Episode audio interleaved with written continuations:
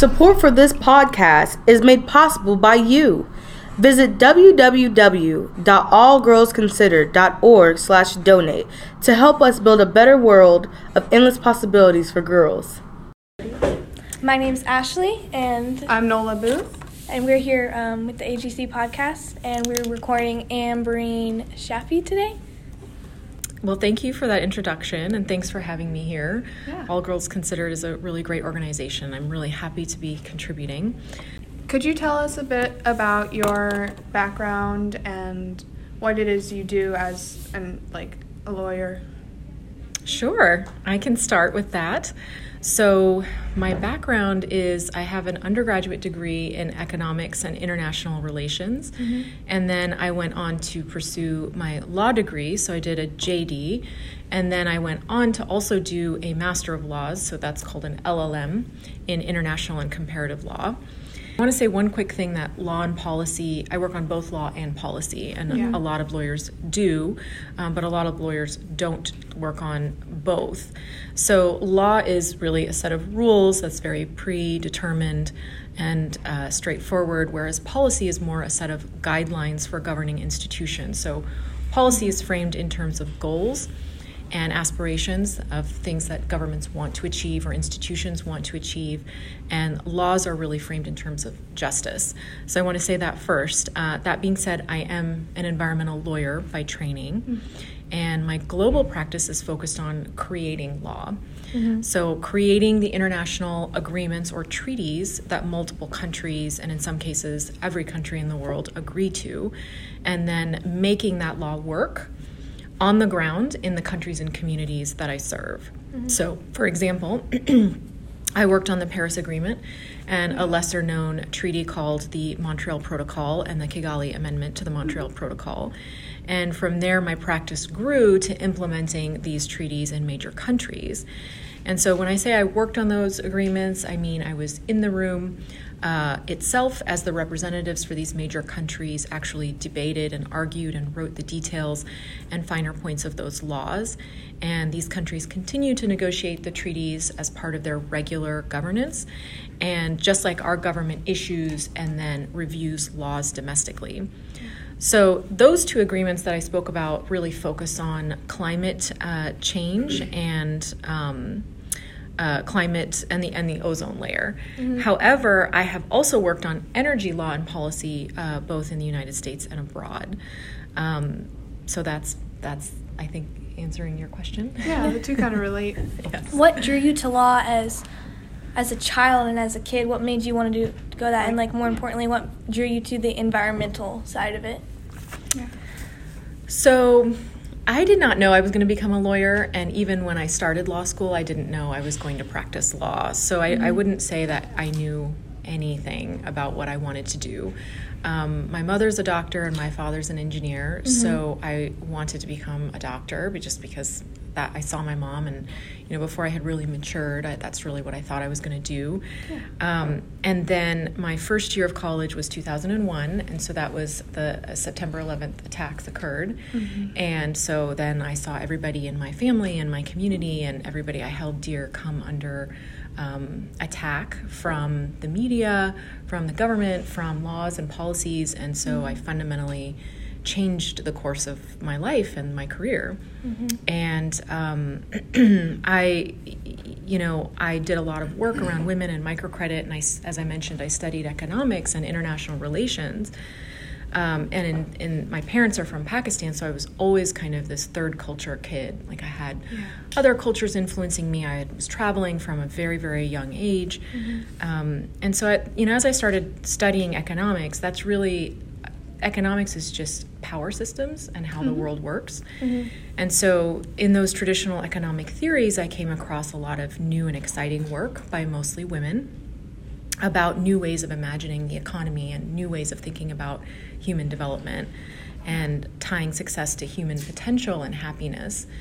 And so at the same time, I was organizing. So I was working with Amnesty International and Americans for Human Rights, and I was, you know, uh, involved in a lot of grassroots organizing. And I saw the power of organizing to create change.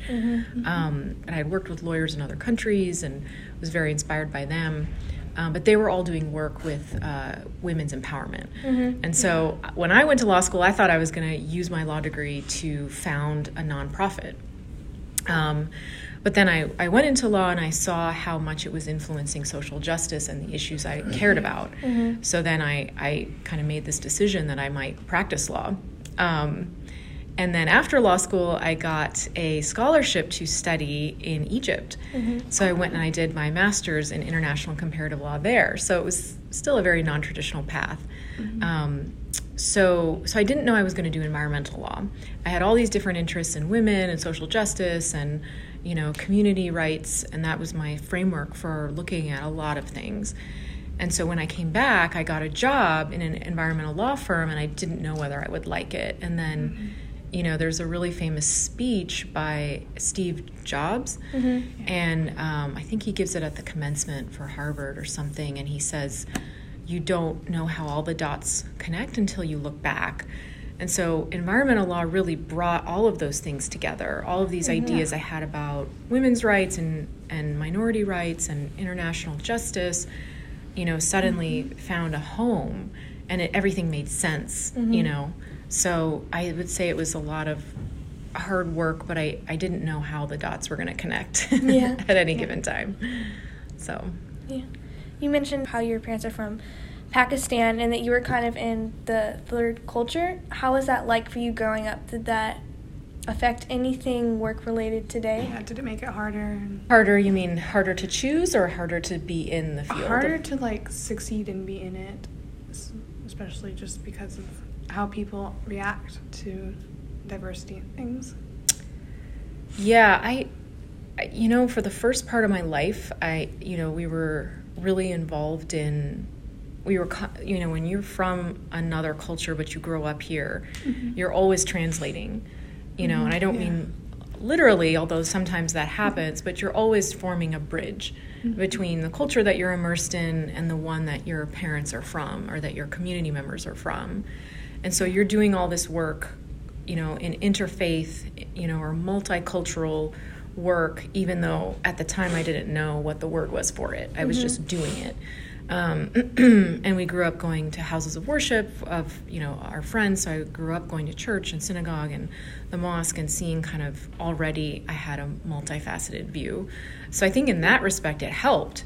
Uh, but then, like I mentioned, after September 11th, everything really shifted, and instead of there just being a neutral level of ignorance, there was an active hostility uh, against people uh, who looked different than the dominant culture. Yeah. I don't mean the majority culture because they're not in the majority, but the dominant culture. Um, and that made it really difficult, you know. And I still, I still, most of the time when I'm in the room, um, like next week, I'm going to Paris uh, to uh, be in a workshop by the Green that's being uh, run by the Green Climate Fund, and I'm going to be one of the only young women in the room. I will be the only person who is in my age bracket who is female. I'll be the only minority, and I'll be one of the few Muslim women, and that is very, very common in both in my domestic, you know, litigation that I do and in the global work that I do. And a lot of times when there are women who look like me, they are taking notes um, and giving them to the men who are speaking, or they are in the background. And uh, I think, I think, I think it's Audre Lorde who says like, just your existence is, you know, a matter of of political. Um, you know radical action.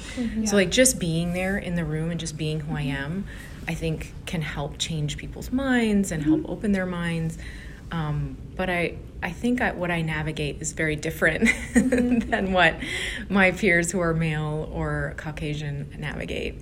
And i so i think it's harder for me um, I'm sure for the girls that like the women who see you there and are just like doing like the busy work are probably really encouraged by your presence. Mm-hmm. I think so. You know, I talk to them a lot. They, they mm-hmm. ask me for advice, and I try to mentor them. I go out of my way. I spend a lot of my time mentoring young women because, mm-hmm. again, that's where I came from. That's my background, you know, originally uh, in terms of my work. But it's also, I, I don't know what else to do. I have to give them some time. I have to give them a perspective. I have to tell them what I did to get here. And a lot of women did that for me. A lot of people did that for me. But I feel like if I don't say something, you know, what other what other model will they have you know? So they do come to me and they ask me a lot of questions. I try to give them the best advice i can. Um, you know i try to encourage them to to do things that scare them because i think that that's the only way you're really going to get ahead. Mm-hmm. I think that things that scare women in the workplace really don't scare men and that's a lot of times mm-hmm. why they'll attempt something and just kind of stumble into success. So so i think that's hard to and it's it's easier when you have support. Mm-hmm. So i try to be a support system. Do you ever feel intimidated by being the only woman in the room? Yeah, that's a really interesting question. I, you know, I so my father is a feminist. My mm-hmm. dad is was always just kind of the biggest cheerleader and my mm-hmm. biggest fan. Was always telling me like you're going to run for president someday. I mean, he just told me these things and I just believed them because when your dad tells you something at a very young age, you you don't have any other frame of reference to question it. Mm-hmm. So I, you know, I felt like he didn't treat me any differently. I have two brothers and I don't have any sisters. Um, so I felt comfortable being around men. You know, I always had uncles, and I didn't really have many many female cousins in my, you know, who were geographically close to me. So I, I felt really comfortable around them. So I felt like I understood their psychology, and I felt like I understood how to how people were going to react to me and see me already. So I, I can't say I felt weird about being different because I was always different. I grew up in Yeah. Kansas, like I was always different. Yeah. so um, I think it can definitely feel intimidating when you have to speak up to somebody who's in a a higher position than you. So if someone's taking advantage of you, Yeah. which has happened to me multiple times, uh, I found it particularly difficult to speak up um, and learn how to be assertive. You know, because I think sometimes if you're a female and you show that you're assertive, or or you know you get labeled angry or something worse. Yeah, it's always seen Yeah. something emotional, not Mhm. always. And it's like you're logical. emotional, you're weak, nothing you're saying is making Yeah, sense. just like calm Right. down, you'll get over it. Yeah. yes, that's true. So yeah, I think there's certain circumstances where I feel really intimidated mm-hmm. still, and I think it's completely. And I used to feel ashamed. I used to feel like I can't ever show weakness. I can't ever talk about it. But now I realize like the more I talk about it, the easier it gets, and the more people rally behind me and work with me. The So more support you'll get. you know, yeah. Why hide it? Why like it's not my fault that I'm intimidated. It's actually the creation, you know, of this idea of men being in power and that, mm-hmm. you know. Mm-hmm. So when you're giving young women and like actually any women advice or any people how do you think it affects like your does it ever make you realize something that you needed to tell yourself or like how does it affect you personally when you give people advice yeah, I think so. I think a lot because I think all of my advice comes from usually mistakes that I've made. Um, so like the, this one that I just mentioned about never feeling like I could admit when something was wrong or when I needed help. You know, n- knowing now that that was probably uh, you know that didn't really serve me. That it was actually much more freeing and much easier to just talk about it. And so that I give people that advice all the time. I say, well, you should just name what you're feeling and what what's uncomfortable because putting words to something is really powerful. So that's just one example. Um, did that answer your question? Yeah. Okay. hmm Did um, you said that your dad was really an advocate for you? Would you say that's where you get most of your advice from? Is from looking back on things that he's told you when you were young and you were little, and now you're using that to empower others? I think so. So my dad is an engineer by training, um, but he opened his own business and was doing commercial air conditioning and heating all over the world. So he was the one traveling the world when I was growing up. So that had a huge influence on me wanting to have a global career. And and you know for sure the way he did business, you know he was always telling me you have to be straightforward, you have to be honest, you know you have to do what's right no matter what, even if it's uncomfortable, even if it means you lose a job opportunity. That was a huge influence. But you know my mother was also a huge influence. So she is a doctor in a in a very male dominated uh, profession and she runs her own business. So she runs her own practice. So I think the two of them owning their own business eventually empowered me to get my own business. Mm-hmm. Mm-hmm. And then my mom, you know, the reason why she formed her own practice is because she and another woman who was actually an immigrant from Poland mm-hmm. had been working for these two older gentlemen who would not let them get ahead. And you know they kind of formed this alliance and started voicing their own concerns about how this isn't really ever going to go anywhere if we don't mm-hmm. try and strike out on our own. Mm-hmm. So I mean, I think that story really stuck with me, even though you know she didn't really. I, I don't think she told it in a manner um, intending for it to you know tell me that this is what you should do but it really stuck with me that that affected my mother so much that she would open her own business so mm-hmm. yeah i think they both did that's cool would you uh, could you speak more about on you owning your own business and the struggles that you had just like as a female in general like in this in this profession i know that it can be really hard to get to where you've gone today and as many accomplishments as you've made yeah so it, the question is challenges as a female mm-hmm. owning your own business. There's a lot of challenges. Yeah. so I think um, a lot of times people still viewed me as a very junior, uh, as a very junior professional, even though I, I was a CEO of my company, and it.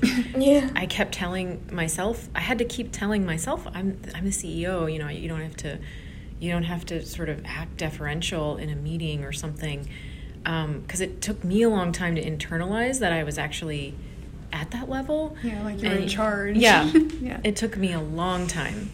And I talked to a lot of females who were either owning their own business or were at a much higher level than I was. Um, and I sort of studied the way that they acted in meetings. I mm-hmm. studied the way that they wrote emails. Mm-hmm. Everything, every little thing that they did, you know, the tone of their words, the word choice, you know, all of it was an, a lesson.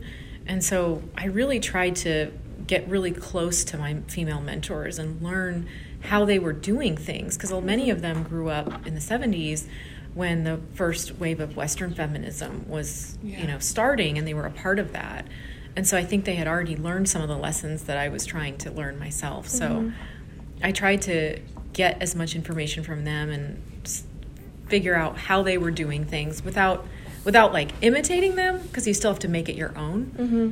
But I definitely think that that their um, my alliances with them, my relationships with them helped a lot. My you know I looked mm-hmm. at my mm-hmm. mother. I tried to talk to her about how she was struggling.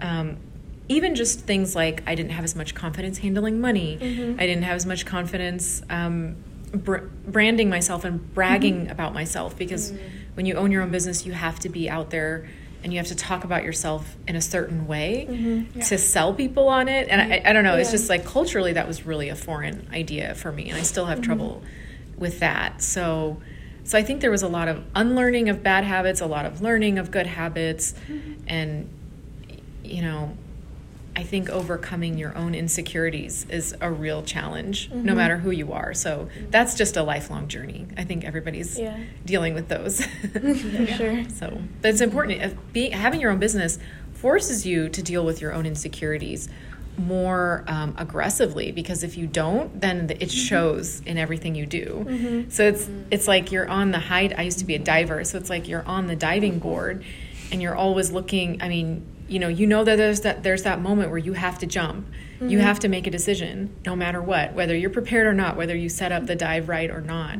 so i think in that sense it can feel more um, it's more pressure to deal mm-hmm. with your mm-hmm. insecurities more quickly yeah so it's not a bad thing it's just it was it's tough mm-hmm. yeah i would imagine so um, so on a different note, when you I read that you did like some work in Southern Asia with um, women's economic justice. What sort of work were you doing with that, like specifically? So I was studying. That was um, in my undergraduate, I studied mm-hmm. economics and international relations, which sounds like a very boring topic, but the reason I studied it is because I thought it was about power yeah. and how money and power works together to influence how the world works. So that's why I mm-hmm. studied it, um, because I was, you know, in my free time, I was organizing and, you know, looking at how people deal with power um, and taking back their power. So, kind of broadly, that's what I was interested in. So when I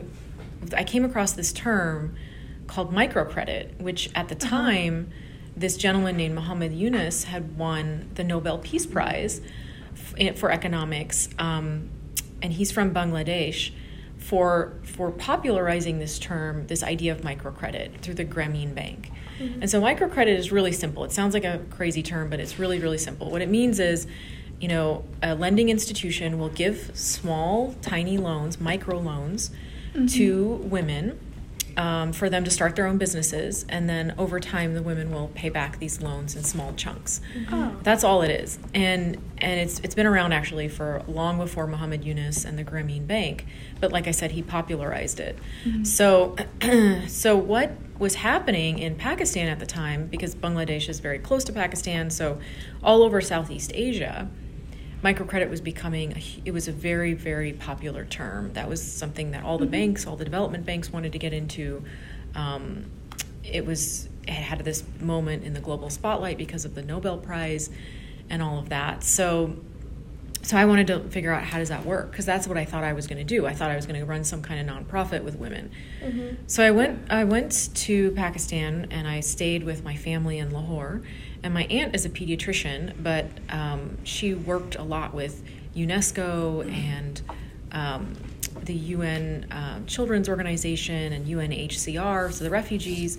I mean, she worked with basically all the good guys. she yeah. worked with everyone who was trying to make a difference in the country. So, mm-hmm. people who are working in sustainable development, people who are working in women's empowerment, people who are working with children, people in the medical field. And she happened to have all these connections to female lawyers. Mm-hmm. So, I started working with Pakistani lawyers. And at the time, and still, Pakistani female lawyers and, and the, the bar over there, um, the bar I'm referring, that means all of lawyers um, who are licensed to practice law in Pakistan, they kind of are these community leaders that are, um, they're involved in the most fundamental aspects of social change in the mm-hmm. country.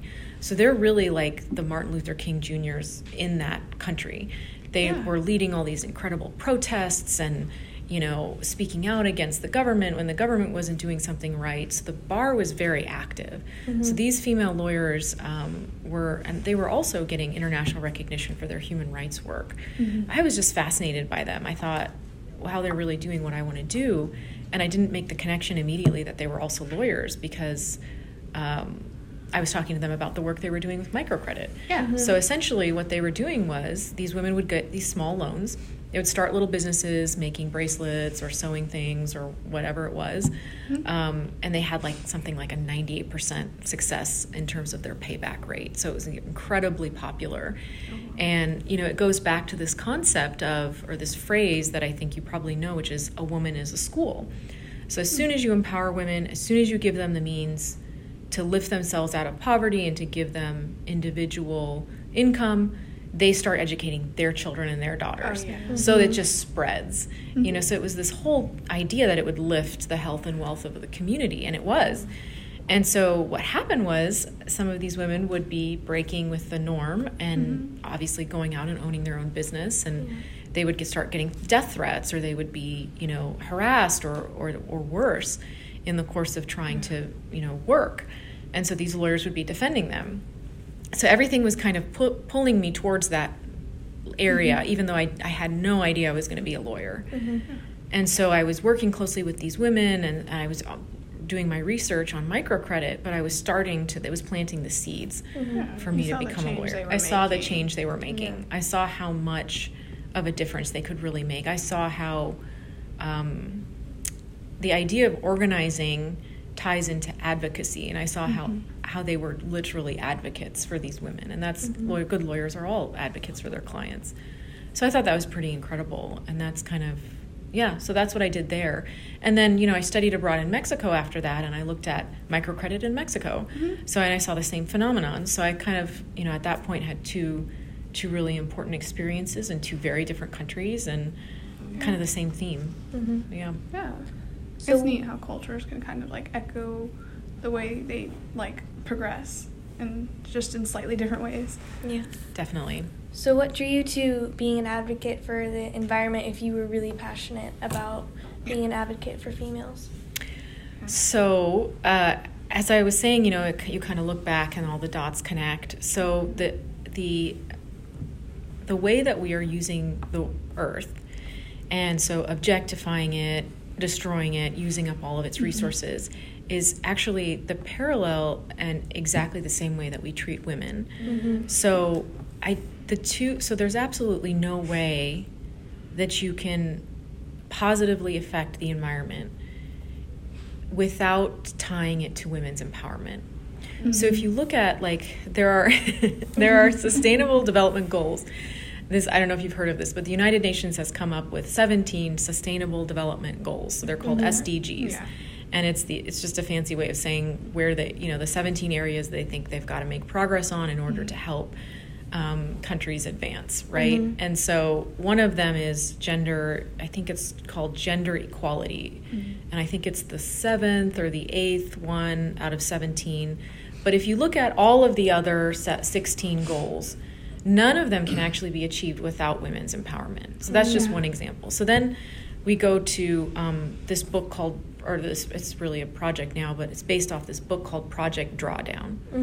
So Project Drawdown is a, a originally started as a book to rank the hundred top solutions to uh, global warming and it's ranked in terms using a very you know straightforward mathematical pretty undisputed measure of how effective that particular strategy is. So it's ranked number one to 100 and so the number one solution is is a really one that you might never guess and it's refrigeration management. And it has to do yeah it has to do with um, this treaty I was talking about, Montreal Protocol, it has to do with the particular chemical that's used in your air conditioner or your refrigerator um, to, to make things cold. So anyway, that you know can capture or remove um, up to I think it's 80 gigatons of carbon of C- carbon mono- carbon dioxide equivalent. So yeah, no, it's really interesting. it's really really interesting. And you Um, even expect it. yeah, it's true. So, but so within the top 10 solutions, there are two that relate to women's empowerment. So, uh, one of them is family planning, and one of them is educating girls. That's, I think Yeah. those are the two.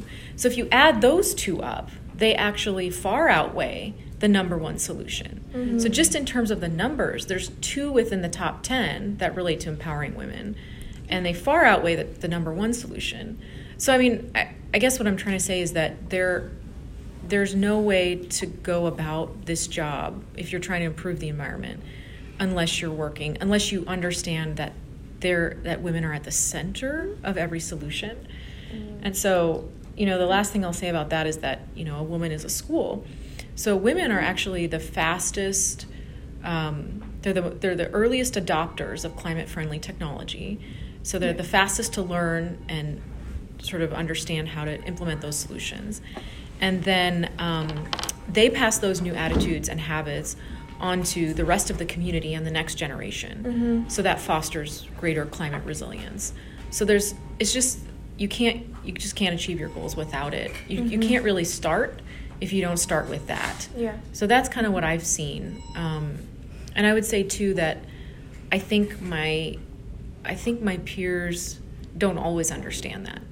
So I feel like a lot of what I do, you know, every day is to try and educate them mm-hmm. that this is it doesn't really make sense to have a law or a policy that isn't centered on on women. Mm. So that's been an interesting journey. Yeah.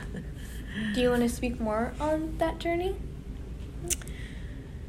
Well, I mean, it, it comes down to, I, I mean, it, I think it comes down to how hard I'm willing to work and whether or not I'm willing to speak up every single time I think there's an opportunity to put women at the center of a, of a policy or a project or a law. Um, and so it just comes down to, um, for me as an individual, how I mean, because sometimes you get tired. Sometimes you're hearing somebody talk about choose something and you're like, battles. Oh, I, I, you know, I just don't. If I have to start this whole thing, I'm going to have to start all over again, explain it from the very beginning, and mm-hmm. you know, take the time to to de- to deal with the blowback and the pushback, and then redesign everything so that women are at the center. So, you know, I think it it requires a lot of daily renewal of what my commitment is to this mm-hmm. idea and why why I'm so committed. So it takes it takes a lot of time and I'm still trying to figure out how I can do it how I can do what I do better Mhm. with less effort, if that makes sense. So I, Yeah. I want to be more effective and do it on a larger scale so that I, yeah, more efficiently. Yeah, exactly. Yeah. So I don't know the answer. That's okay. but I'm working on it. Girls, I think based on time, probably two more questions, including the wrap up. Okay. So, do you have any questions for us before we ask? I do I have any questions for you? Well, I'm interested to see where all girls considered goes. And I mean, I guess I think one question I would have is do you feel like being a part of all girls considered is it going to do you think it's changed your mind about your life or your goals? I don't think it's necessarily changed my mind, but I do definitely think that it's encouraged me Mm-hmm. with things that I have been thinking about doing and making them feel more achievable Yeah. or just helping me in finding a way to achieve them. Mhm. That's awesome. hasn't really changed my idea on anything. Like I love I love standing up for girls. I love standing up for women, and I love interviewing. So I guess the answer is no. So far, it hasn't really changed anything for me. Good. Very Anyone else good. want to answer? Okay. I'd love to hear you. I mean, Yeah. if anything, it's just helped us stay encouraged and Yeah. keep on going with Mm-hmm. what we're doing. Mhm. Yeah. That's great. I'm so happy to hear that. I think um, knowing that um, a, a lot of the people here, our, our minds aren't changed about a lot of things, I think that just goes to show that a lot of the people in this room right now are already like they already know what some of these women are preaching with like being strong and things like that Mhm. because those lessons are extremely important and it's great to hear those things so it's just super encouraging to have those things cemented in our minds Yeah, It we're allows already you to being build yourself taught. up more, Yeah, which is so that you can. Excellent. Yeah. I'm so happy to hear that. okay, we have a kind of we have a serious question for you. okay. Extremely important. Super serious. Can you spell chloroform fluorocarbons? Oh my god. if I get this wrong, my colleagues will murder me. I've never spelled it like out loud, but uh, yeah, obviously I write it all the time. You, you can write it. In, okay, yeah. C H L chlorofluorocarbons. C H L O. Why is it? Why is it so hard to do this on the spot? one say anything Okay. C H L O R O F L O U R O C A R B O N S. I think that's right. Okay. Yep, yep. Yeah. It's so hard to do. That on was the our spot. extra credit question on our environmental science quiz today. Was it really? Yeah. Wait, is your environmental science class already teaching you about Yeah. that? Yeah. yep Okay, so it wasn't like in it. This that's amazing. so yeah, you should really read Project Drawdown. We because were, we've definitely talked about it. okay, Yeah.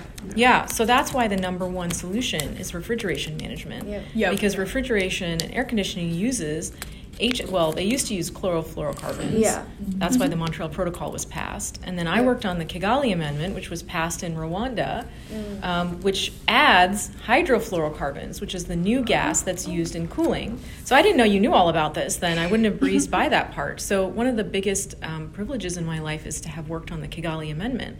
So the Kigali Amendment adds hydrofluorocarbons. So the whole idea behind hydrofluorocarbons are short-lived climate pollutants. Mm-hmm. Okay, so carbon dioxide stays in the or in the atmosphere for like 500 years. It takes forever to yeah. Hydrofluorocarbons have a half-life of like 15 years. Oh. wow. So that's why they're short-lived. Climate. They're also thousands of times more potent than carbon dioxide. Oh wow. So the thing is that if hydrofluorocarbons, once you cut it out of the atmosphere, it's like slamming the brake because you see the mm. effect immediately. That's why it's so exciting. So th- when you, if you were to if, if the Kigali Amendment is implemented successfully, it can remove up to half degree Celsius of warming from the Earth's atmosphere. Oh wow. Wow. So we're on track to like uh, to a, to a four degree Celsius scenario. Like we're gonna exceed you know the warming by four degrees Celsius. Oh, gosh. So if we remove hydrofluorocarbons, we can get up to half degree of warming taken out of our equation. If you combine it with energy efficiency, so increasing the equipment energy efficiency, you can double those benefits. Wow. So that's why the Kigali Amendment is really important. So yeah, I had no idea you guys know what that Yeah. was. Yeah. I'm so The excited. bill is about. Oh, sorry. The Okay. So- I get I get really excited no, about it's okay. Kigali. That was really cool. That was Okay. really fascinating. Yeah. We We have need to ask our last question. But Yeah, also have- empowering women and girls can actually achieve more savings than that. So that's I mean that's an interesting point. That's cool. Yeah. This is our last question. Yes. is, Do you have any advice that you would give to girls listening to this podcast right now? Um, I think the biggest thing you can do to be an advocate for environmental change, if that's what you're interested in, is to be an advocate for women. Um, I think that's the most. Uh, I think that's the most profound form of advocacy, and I think I would just encourage you to join me in in keeping that discussion going. Um, and I think the other thing, the other piece of advice that I always give to young women is stick together. You know, mm-hmm. stand up for each other and stick together um, because there will be times where your family and your community and everyone else around you won't. So it's really important to have that, you know, mm-hmm. all together, like always feel like you can draw on each other and always be there for each other. Yeah, Awesome. Yeah. Thank, Thank you so Thanks much a for lot. coming So here. It was Really very appreciate it. very Thank you. fascinating. Thank you. So much for having me. Yeah. This was You all are already so empowered cool. enough, so yes, but the people who are listening Yeah. will benefit from it too. Thanks for coming. Thanks a lot. Thanks for having me. We're gonna have to listen great. to this during our environmental science class. Good. we learned. Oh, I'm so glad you're learning about that. That's so advanced. Kudos to your teacher. Your teacher's really good. She's incredible. I love Yeah, her she seems like she knows what she's doing. She's one of my favorite. Oh, okay. I Oh, think that's you awesome. I'm so glad. Yeah, Well, I such like a hot so topic much. now, you know. I'm taking two science classes with her right Oh, now. that's great. and be that taking is it so next much year. lighter. Yeah, I should really introduce you her environment. I mean, I feel like You I want to know should. her. Oh, yeah. How does She's she- amazing. she's teaching about CFCs. I'm like, She yes. Steve Cross talking about just her work. Oh, yeah. No, give my phone. She needs to Oh, that's brilliant. Bloomberg is gonna come interview her. Oh, really? Wait, crazy. really? Oh, I'd love to ask her I opinion had on no Bloomberg. Tell idea. her I said. I won't. Okay, I'm sorry. okay. Oh, That's pretty just killed cool. someone. My pen. Excuse me. That's My pretty cool. pen. Hi. Uh, my name is Shyla. I'm also also That's awesome. We missed her today. Oh, thank you so much. This is so cool. I'll put these in my car. I'm Shyla. Stickers. I love stickers. hey, I, am just I've been spreading the gospel about AGC. I've been Yeah. telling all these so many people did not know about it. Really? Yeah, I don't know why. It's less known Thank than you. you would think. Yeah. but yeah, I had it is less known. Thank you so much for coming. This Thanks was a lot yeah, for having this was me. really very. I'm like, so glad. Yeah. Yeah. Thank you. Thanks a lot. Have you That's back. great. a lot. Sure, anytime. I feel like I'm there's more. Thank you so much. Stay in touch. Um, Jamie has my email, so She does? stay in touch. Yeah. This Yeah. was incredible. I was I'm Definitely. Yeah. so glad. I'm so glad you got to interview me. It was fun. I was so looking forward to it. I texted like 10 people about it this morning. I put it out on my social media. I was like, look at this. Everyone's like, oh, okay, great. I think this is your phone. Yeah, we Yeah. took pictures. So Oh, good. yeah.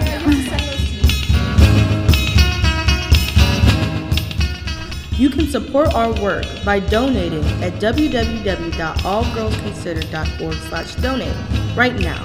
We can't do this without you.